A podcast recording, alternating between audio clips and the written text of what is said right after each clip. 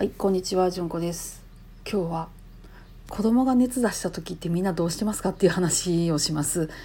えー先週ですね、仕事のない日にたまたま一番上の子が熱出したんですよ、40度。ね、コロナでコロナでコロナでっていうのがようよう落ち着くって言ったらちょっとあれですけども、まあその警戒がなんとなくこう世間的に緩んだような感じでみんなマスクしひんくなり、ね、ちょっとこうにぎわいが戻ってきたっていうところでね実はね小児科結構お熱が出るとかね謎の感染症がガンガン蔓延するみたいな感じになってるんですよ。うんまあその中のね例に漏れず一番下の子がやられましてああもう今回は一人だけで済んだなと思ったらあの翌週ですね、えー小学校の娘がですねまた40度の熱出してるんですよね。でそれがたまたま仕事のある日でもう私は平謝りに謝り倒して、えーその日はお休みをいただきました。あのー私ね週3のパートでこの状態なんですよ。週3のパートでも子供が熱出したら休んでるんですよ。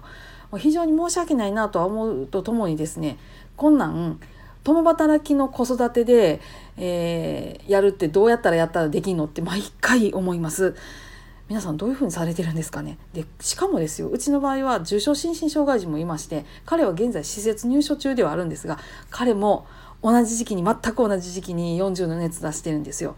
もうあの3人1人終わって2人心配しなあかんみたいなのがねもうキリキリしながらあちこちね病院連れて行くとか書類書きに行くとかねあの解熱剤買いに行くとかあの熱性痙攣持ってる子やからや今回はダイヤプつこたらええんやろうかとかって思うとかそういうのでもうハラハラの毎日なんですが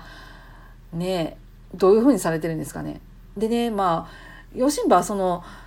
ねえー病児保育が使えるとなっただったとしてでもですねうちの自治体の場合はですね、えー8時半からの、えー受診なんですね。でそれもその受診も当日その受診ができるかどうかっていうのはその当日に電話かけるのは分かりませんしで、えー病児保育もですね9時からかね、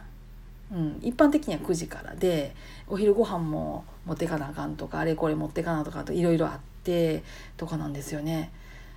ななかなかにこう子供を預けることのハードルも高いしその子供をね病院連れて行ってから OK 出てから病児保育みたいな感じのハードルもなかなか高くてですね、えーこんなん休んだ方が早いやんっていう感じではあるんですがじゃあ休むっていうのって皆さんどうしてはるんですかね？っていうのがほんまね日々思うことです。いやーね子供を育てるのだから昔はね昔はって言ってまあ私が子供の頃の話ですけど、まあ、私は比較的あの核家族が多い環境では育ったんです。いわゆる団地なのでね。ところが私の家はおばあちゃんもいたしあの私が熱を出そうが父と母は休まずに仕事に行けてたんですよ。なんだろうが。だからだから結局家の中に主婦的な業務をする人が一人いないと共働きっていうのは成り立たないんだなっていうのが最近すごくこう腑に落ちてるというか身に染みて分かってるっていう感じですね。もうあの一番上の子を産んでからずっと私は各家族で主婦業を主に、ね、担いながら、まあ、たまに働きながらっていう風にやってきましたけどさすがに難しいなっていつも思います。だから中なんちゅうこともないんですけどちょっと難しいなっていう話でした。